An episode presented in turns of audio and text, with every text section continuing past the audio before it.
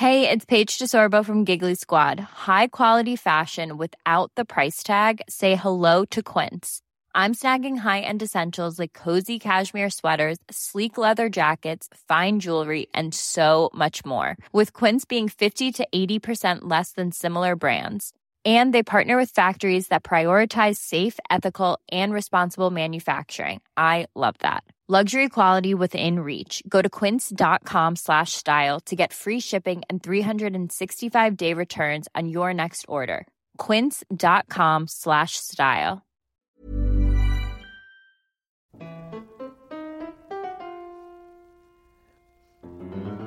Hello, and welcome to Rational Security, the Am I an Iranian Agent edition. I'm Shane Harris. Yes, yes, you are. Yes, I am. Spoiler alert. I am. No, I'm not. I'm not. Not quite. Not yet. Not yet. We're going to find out, though, this week. We have a lot to talk about, you guys. It's been a very interesting week in security. Personally, for me, and others. How is your personal security? Well, we're gonna. I feel like my personal security is very good, and this week my wordplay and my object lesson are going to go to precisely that point. Um, we're gonna we're gonna get to that. So we It's should. the All About Shane edition. no, It no. is the All About Shane edition. No, no. I'm joined as always by my good friends Tamara Cofman Wittes. Hello, Tamara. Hello, Shane. And Ben Wittes. Hello, Ben. Hey. Yes. Um, I don't think any of you guys got approached by strange rogue foreign agents this week, but Not this week. there is still time. if they start listening to, To this ration- podcast- it's only Tuesday. exactly. It's a matter of time before they figure out how to try and exploit all of our weaknesses. Uh, we're going to get to that. Uh, real quick on the show this week, Iran tries to recruit an American journalist in its propaganda campaign. I wonder who be? it could be. How the U.S. military overseas contingency operations fund works and why does Congress want to make it bigger? And the DoD unveils its new law of war manual. Plus, are the North Koreans hacking your spin cycle? Um, we'll jump right in with wordplay. So that's my wordplay this week. Is a paper that I did not write, but an article that I did write in the Daily Beast about this uh, very just I, I don't even know what I would call it. This exchange with uh, some quasi anonymous Iranian interlocutor who contacted me about two weeks ago over email, purporting to represent something called the International Congress on 17,000 Iranian Terror Victims. That's the name of the conference.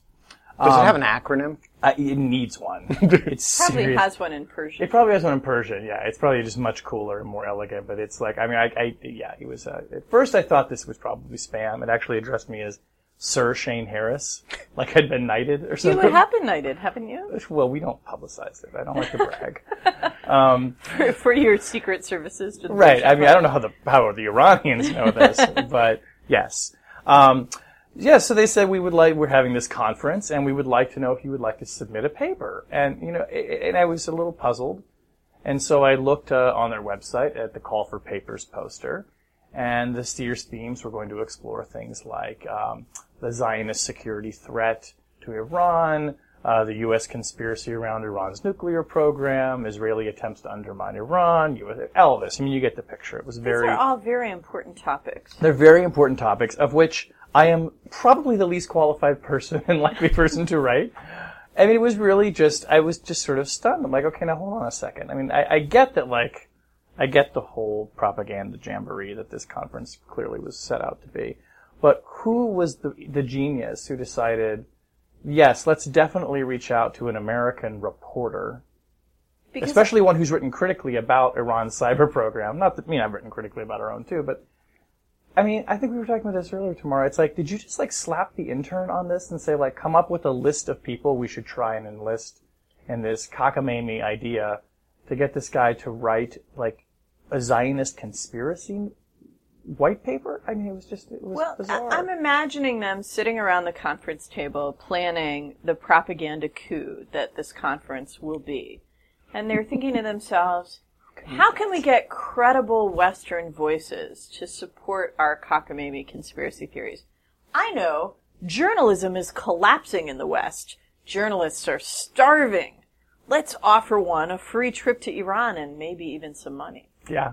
That, I think that seems likely. Right, but I would think if you were going to do that, you would recruit somebody on a topic of their choice and you would make the thing look respectable, only then to sandbag them with something Well, but conspiracy theorist Exactly. once If they you're get really there. far down the rabbit hole, you might not know what respectable looks like. Well, so I asked them. So, so the exchange kind of went like this. At first, it was like, "I what? Who are you again? What is this?" So I wrote back and I said, "What exactly?" Because of course I wrote back. I mean, of course I'm going to write back and entertain these people's idea for a second. Um, and I said, "What would you imagine I would be good to write about? What do you think I should write about?"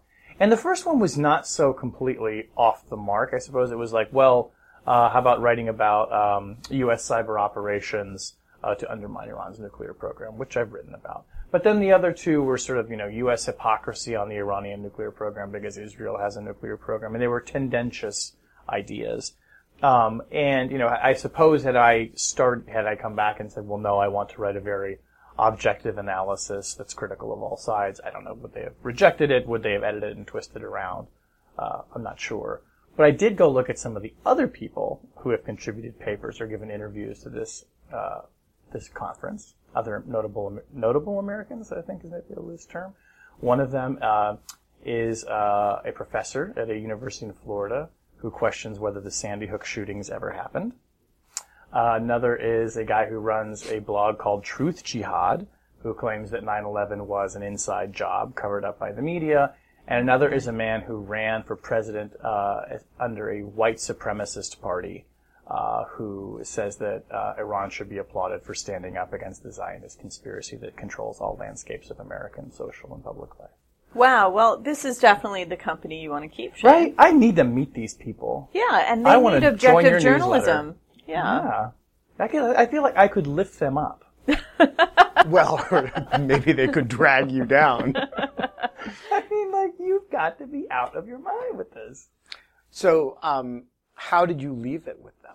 Well, so we kind of went back and forth, and then the subject of money came up. And I said, well, are you paying for these papers? And they said, well, how much would you want? And I said, well, it would all depend, I mean, on the length of the paper. And I'm trying to sort of draw this out. And they said, well, why don't you tell us how much that you think you'd want? And you give us your bid. and we just. And now I'm having an Austin Powers vision. One million Million dollars. this is what I should have done, right? Take the money and run. Um, we left it there.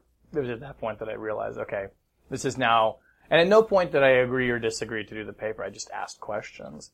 But once it hit this phase, and they were, it was clear that they were offering to pay and to fund travel to Tehran, but they did not name a number. And then I just stopped and then wrote the story. So, did you uh, send them the story? No, I haven't sent to that. I probably should actually. Yeah. Be, it'd be great to um, to to get their response to Yeah, the you can do an update with comment. Yeah. I'm from actually just curious to see if they even if they even notice it. Because one of the things that I kind of walked away with with this experience is that I think they're sort of living in a little bit of a bubble over there, and I don't think that they really, I don't think that they genuinely perceive the way that I would perceive this. Did it, did you have a sense that they have any idea who you are? No. Well- no. I mean, only in the sense that they offered, they, they asked me to write something about um, cyber warfare operations. So maybe they read some of this, but this also struck me as like, how could you look at the things that I've written? They're not polemical. They're not, you know, they're certainly not anti-Israel. They're not anti anything. They're just, it's just critical reporting.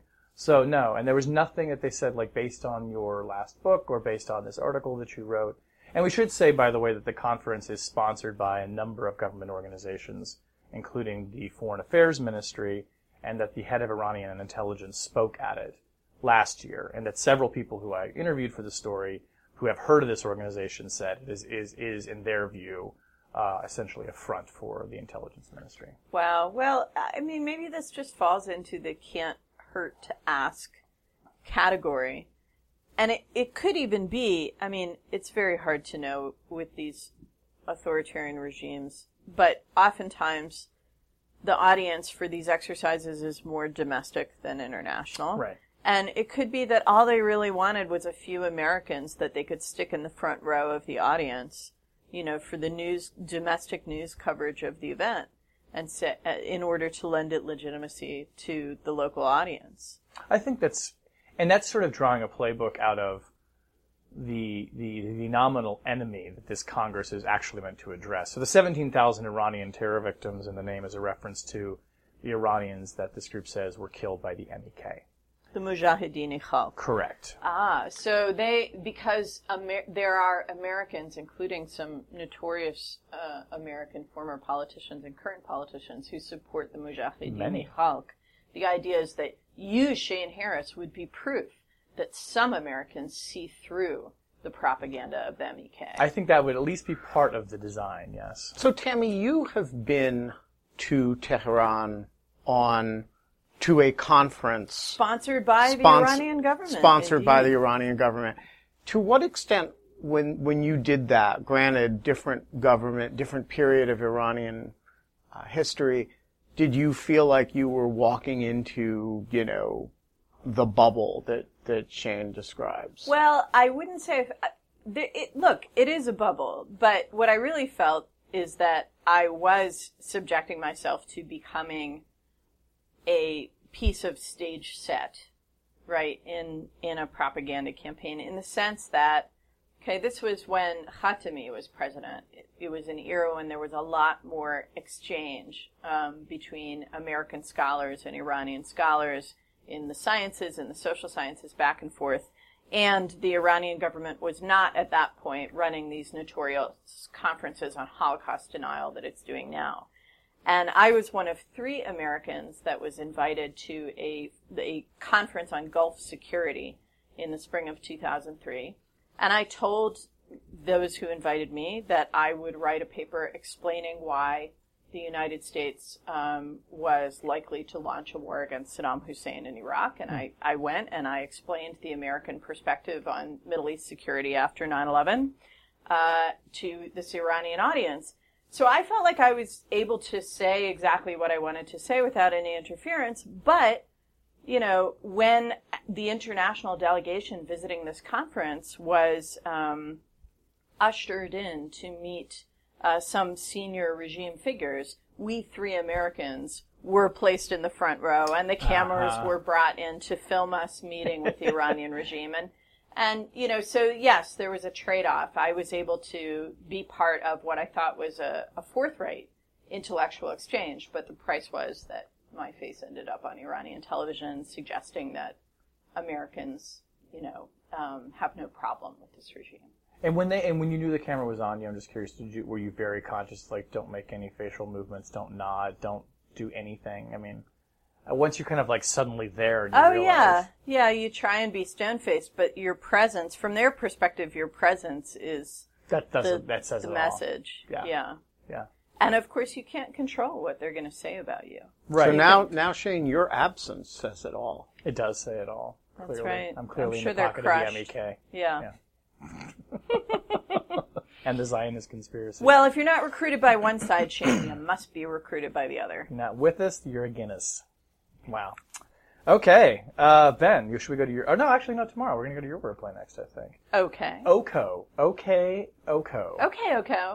Well, I uh, I wanted to point y'all to um, a new report by a couple of colleagues of mine at the Council on Foreign Relations, Janine Davidson and Emerson Brooking, have a piece that came out uh, yesterday about OCO, or the Overseas Contingency Operations Fund.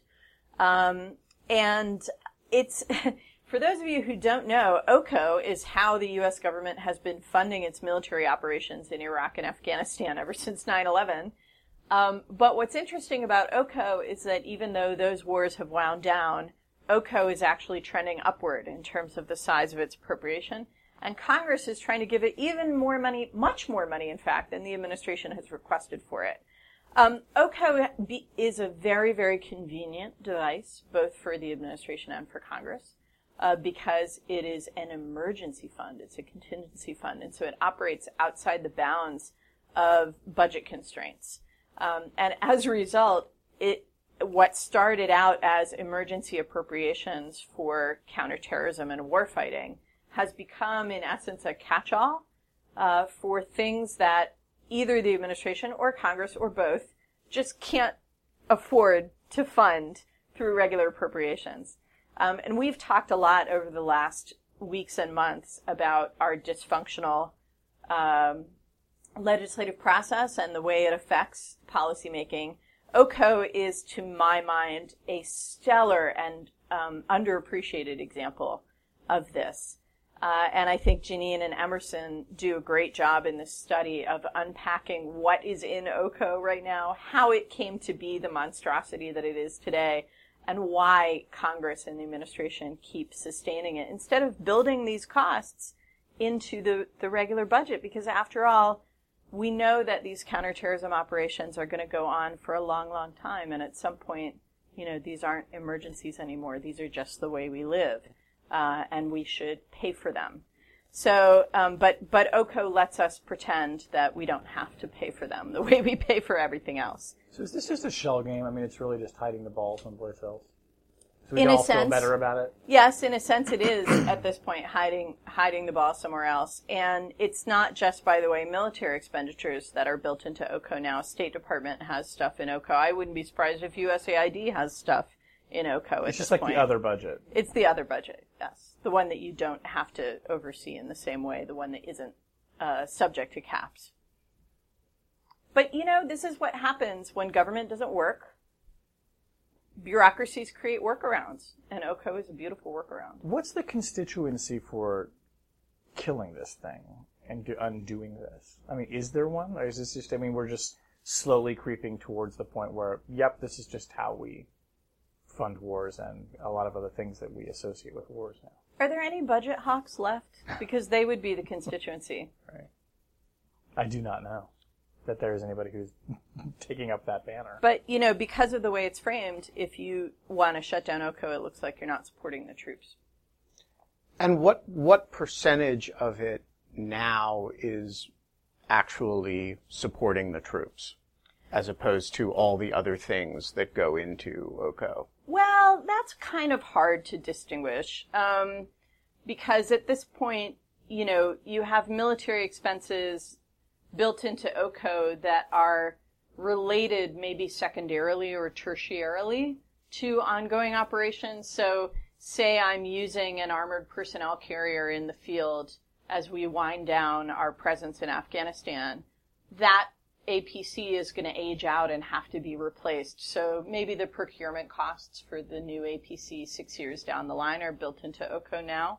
But that's stuff that classically should be part of the regular military budget.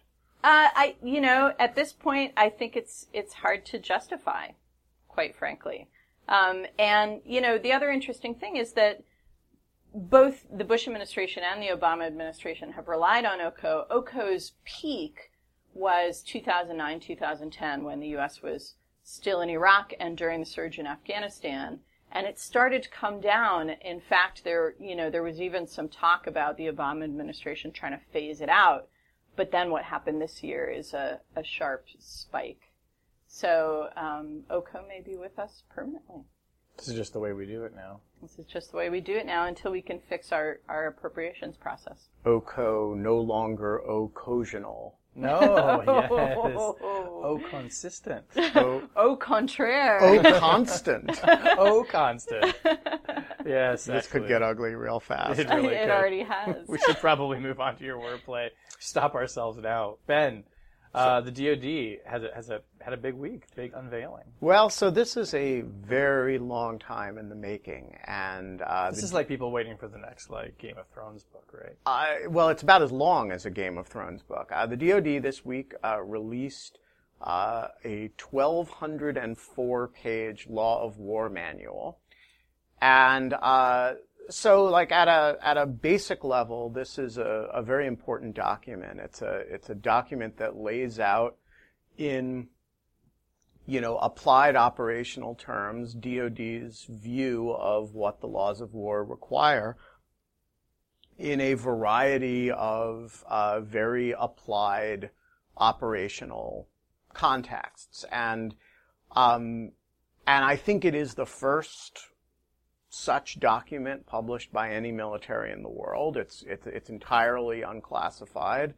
um, and it you know it lays out how the U.S. military regards its obligations, and also it's a it's a sort of a handbook, right? So you know how JAGs should interpret the laws of war in a variety of different circumstances. There is also a remarkable story behind it, which, um, so this is the, really the life's work of uh, a guy named Hays Parks, who um, was for many years uh, the military's sort of chief law of war expert. And I, I think it's probably fair to say he'd been working on this document for more than 20 years um, and um, delayed his retirement for it um, a number of times, and finally retired a few years ago uh, with it as yet unreleased, huh. and it has been sitting around while an interagency process tries to clear on it and tries to finish, tried to finish it. Um, and it became the subject of a, a pretty significant interagency back and forth. Um, that uh, had a lot of people scratching their heads, kind of wondering what happened to it. Um, and like it was uh, just lost in the process. Well, it was never lost. There was always an ongoing process. There were people who thought it was ready and should be released. There were people who thought it was not yet ready for prime time and needed a lot more work. Sounds they, like a Hollywood studio shooting. Exactly, it's, um, it's like Snowpiercer. They con- they convened. Maybe it should have cooked a little longer. they convened a number of uh, working groups to of inside experts and outside experts to go over drafts of it. I mean, it is 1,200 pages long, wow. and apparently some of it was much more well developed than other parts of it. Uh, so apparently, after after quite a few years, I mean, I, I, we've been hearing that the Law of War manual is almost ready for release for it's got to be five, six, seven years now. Um, it landed with a thud on people's desks yesterday, and the introduction to it actually gives some sense of the age of it. It says the origins of this manual may be traced to work in the late 1980s to update Department of the Army Field Manual 2710, the Law of Land Warfare. Then in the mid 1990s, work began on an all services Law of War Manual to reflect the views of all DoD components it was envisioned that the manual would provide not only black letter rules, but also discussion, examples of state practice, and references to past manuals, treatises, and other documents to provide explanation, clarification, and elaboration. The present manual has sought to realize that vision and thus falls within the tradition of the 1914 War Department Manual as well as the 1989 and 97 Commander's Handbook on the Law of Naval Operations. So, it, can I ask you though, is this really a manual in any meaningful sense, or is this a sort of catechism? Like, who is the intended user of this document? Is this just for JAGs, or is a captain of an infantry unit supposed to have memorized this thing and know what he's allowed to do and not do on no, the battlefield? No, it is. It is certainly not for the captain of the infantry unit. So the captain of the infantry unit gets, you know, field manuals um, of, you know, what that are much briefer and what are you allowed to do, what are you not allowed to do. The JAGs, uh, this will be, you know, a big part of the mother's milk that they drink in. And when they are doing legal review of proposed operations, this will be a big piece of, you know, their inputs into uh, in, in, into those sorts of legal reviews. So I think the audience is principally JAGs, um, and I doubt, and I think the other value of it that is really important is for customary international law purposes that to you know, say that they have a manual. Well, and and also this is a formal statement of you know what the United States regards as its obligations under the laws of war, and that has big implications for opinio juris and sort of, you know, other, uh, you know, a- any anything in which another country can kind of look at U.S. documents and practice and say, here's what we can say about U.S. practice. There's now this major statement with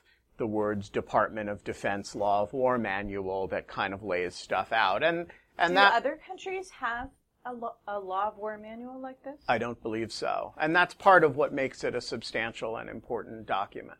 And is, it- is I mean, is it written like I mean, like we think of like a manual like for your car or an appliance. Like you can go to this huge book and say, okay, I find myself contemplating whether or not I can, you know, m- move this detachment into this area under the following conditions. I mean, is it sort of that technical and user friendly, or is it more laying out case studies and theory and this kind of thing? Well, okay, so chapter one is general background. Um, and he was a great general too. wasn't cha- chapter two is principles. Famous Civil War general background. That was uh, goddamn Colonel prologue. Sorry. chapter three is application of the laws of war. Um, and these seem, and then you get into these incredibly granular uh, topics. So chapter four is classes of persons, and Hmm. Wow, they okay. include, you know, armed forces of a state, levee en masse. Okay, so um, now we get to the, the political part of the policy question. Having generated this document, presumably part of what took time to litigate in finalizing this text was the implications of this text for actions that the U.S. government has taken over the last 10 plus years in the name of counterterrorism and how they would look in light of these guidelines, right? So what do we know about, you know, what this, would we be able to do Guantanamo under this manual? Would we be able to do targeted killings great under this manual? So there are. So first of all, I have not read the manual yet. Um, there are is a large section, uh, a whole section on uh, uh, detention, uh, um, and there is an additional section on prisoners of war. So you know, one of the things it does is it incorporates a large body of experience and law as developed um, in practice over time. There's so the a- idea is we'll never fly by the seat of our pants on this stuff again. Is that the promise of this document? I don't think that's the specific promise because there certainly are issues that come up for the first time that you've never dealt with before, but it is an attempt to gather very large volumes of practice and experience across the range of laws of war. You know, so if you're contemplating use of a laser weapon, which by the way is banned in international law, Oh, you can go Do you to mean those little kids in Rome who are selling those lasers or violating blind, international law? blinding laser weapons are banned under international Wait, law. aren't we developing a laser weapon to shoot down drones? I've seen Uh, yeah, but that's not to use against people. oh, oh, oh. Um, so you can't if, blind a drone. See It now the no manual eyes. cleared it up. There you go. And no soul. so you could go to the weapons chapter, um, and then you could go to the laser weapons section of the, you know, and look up what the I'm law loving is. this manual. So there you go. Uh, Hays Parks, you have a reader in Shane Harris. Yeah, and you know, I think I remember Hays. I, I interviewed him like eight years ago when I was writing uh, a piece about whether or not crazy idea uh, people in the international law community were going to start challenging the legality of drone strikes. Big chapter on cyber operations. Oh, by really? the way. Yeah. Okay, I'm definitely going to check this out. So it's it's well, it's- congratulations, Hays. That's a life's work right there. it's a it's a very substantial document, and I think it will have big impact in a lot of areas. And it's been a lot of work to bring it. A lot of people giving a lot of work to bring it bring it to That's really cool. to publication. Yeah, that's a big, big day for them. Okay, well, congrats uh, and thanks. So we're going to move on to object lesson now. Here's my object. I brought a picture of it because it's a very large object. It is actually this stainless steel washer dryer. That's a pretty space age washer dryer Yeah, it- combo you got there. It looks like a teleporter. Uh huh. It does. And if, I- if you put one somebody in one side of it and you press the button, do they show up in the other Oh side? Oh yes. Now we stack ours at home, so like they I see. technically go Have up. you tried go it up. with the cat? Oh, sure. Oh, they love it. But the cats actually love this thing. It's crazy. Um, but I bring this in here not because of all the things that this washer dryer can do, of which there are a frightening number, and it comes with its own like law of war manual. Um, but for the thing that this thing can specifically not do, a feature that we were offered and specifically declined, Wi-Fi. Why would you want your washer to be on Wi-Fi? Exactly. I mean, we just it was what not was even. the argument for putting your I washer so on Wi-Fi? I'm not even really sure because we immediately heard this and we just, just Joe and I just said no, forget it. We are not getting Wi-Fi. We are not creating the ability to hack in to our spin cycle. See, this was your opportunity, Shane, to to be part of the Internet of Things. Yeah, and it you was. you saw the future, It sure and you passed it I up. said no thanks. no Internet of Things for me. I'm really like. I mean, we we It's went. the, I am still I'm mystified by the appeal of this. Is this so your washing machine can order itself more detergent? Or is um, this so you can yeah. turn it on remotely? In I which case, it's- how do the clothes get into the washing machine? Well, yeah. So there's there's the remote turn on thing, which makes no sense, I think, because there's a timer on. I think what it's actually about, nominally for the purposes of the consumer, is gathering data on your usage and trying to make it more efficient. Like, Right, because that's what we all need. We Right. need we need like Whirlpool Right. to have data on well, our that's watching what it's really about. Like, let's be honest here. It's a way for like people to send Whirlpool information about your Aggregate your statistics on how often you wash your socks. Sure. I mean, it's like you know, I, I, I can't. And then you of- start getting in, getting email like Shane, you haven't washed your socks recently. Yes, we Right. noticed you're using a little too hot water for that fabric. And then I would just, you know, yell at my husband and be like, "What's wrong with you? Why are you ruining our clothes?" Whirlpool So says you're ruining our clothes. forget the nanny state. You're saying we need to worry about the nanny appliance company. Totally. I think we need to worry about like that. And I think that, you know, it just, I, I, I just feel like I could not understand what the practical benefit was of adding this feature to an appliance that, by the way, fills up with water and like runs on like superheated air. but I could see all of the risks and the downsides. So it's, this is the reason why we didn't get Nest also, which is the, uh, Wi-Fi enabled thermostat and all House alarm. yeah, because I mean, and also, thing. and well, here's another thing. This is why we didn't get Nest, but also why we, we didn't want this one. If you were a hacker and wanted to get into the appliances and you notice that you haven't washed your clothes in, you know, two, three weeks, you might assume I'm not at home. And you might then, you know, have And if you were an how you could rob my Iranian house. uh, government agency that's trying to force Shane Harris to come be a propaganda tool, and you could make his washing machine explode remotely from Tehran so that he really needs that extra, you know, three thousand bucks that you might be then offering him for a paper, you would you would go for Shane's washing machine. There you go. Very, that's how that's subtle. that's, That's how you it. do it. That's how you do it. Well, I'm glad we figured that out. And thank you Whirlpool for my lovely washer dryer, but with no Wi-Fi. with no Wi-Fi. And don't buy things from Home Depot. That's another thing I'm going to say. That's another subject. Home Depot needs to, yeah, yeah. get up with some. Get, they need to get hacked. Not really. They've already been hacked. They've already been hacked. Yeah. Um, Tamara, would you like to show your object? Uh, Ben, would you like to show your object? I would love to. I have an object from straight out of Little Shop of Horrors uh, today. Um, I have been filling my uh, bright new office with plants, and I decided I was going to have a habanero plant in my office. And so I bought this tiny little uh, adorable habanero plant, and it is been drinking water voraciously. That's not And- a tiny habanero. Well, it was when I got it. It was like this, Yeah, that this plant's getting really big. and it's getting bigger and bigger and scary. bigger. Little and, shop of horrors. Uh-huh. and it's growing. And if you don't give it water every day, it keels over.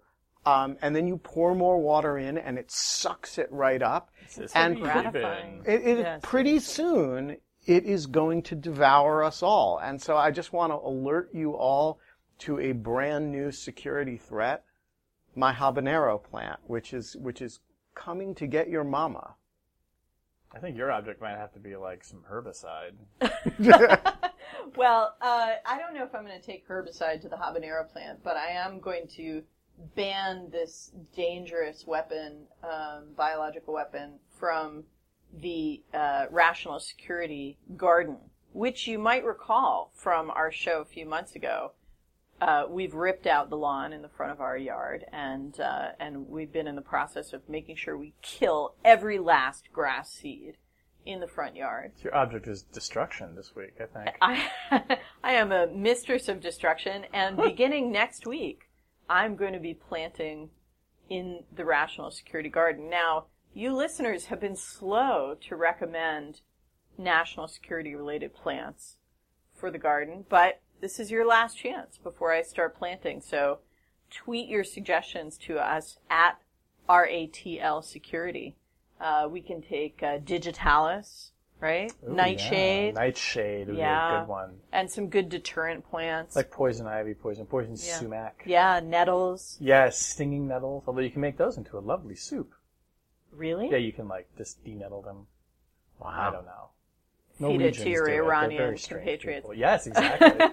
Um, so But not my habanero plant? no, not your habanero. that thing is dangerous. We'll just we'll put that right in front of the door, and uh, and when the inevitable um, evangelists come by, they can Be devoured. they can be devoured. when the Jehovah's Witnesses and the MEK show up on your front doorstep, they will be met with this With- terrifying, Hot pepper yeah, that will burn your eyes. Audrey 3, the Holophony. okay, that's it for this week's show. Uh, Rational Security is a production of Spaghetti on the Wall Productions. You can find links to all of our other great shows at spaghettionthewallproductions.com. You can follow us at, as Tamara said, RATL Security. And whenever you download the podcast, wherever you subscribe, please leave a rating and leave comments. We really, really appreciate it. The editor of the podcast is Jen Howell. Our music this week is performed by Ali Khamenei and the O Coasters. Good You one. like that? Yeah. It's a very soulful band they put together. No, of course, of course, you're too smart for that. Our music is performed, as always, by Sophia Yan. On behalf of my friends Tamara Cofman Wittes and Ben Wittes, I'm Shane Harris. We will talk to you next week. Thanks for listening.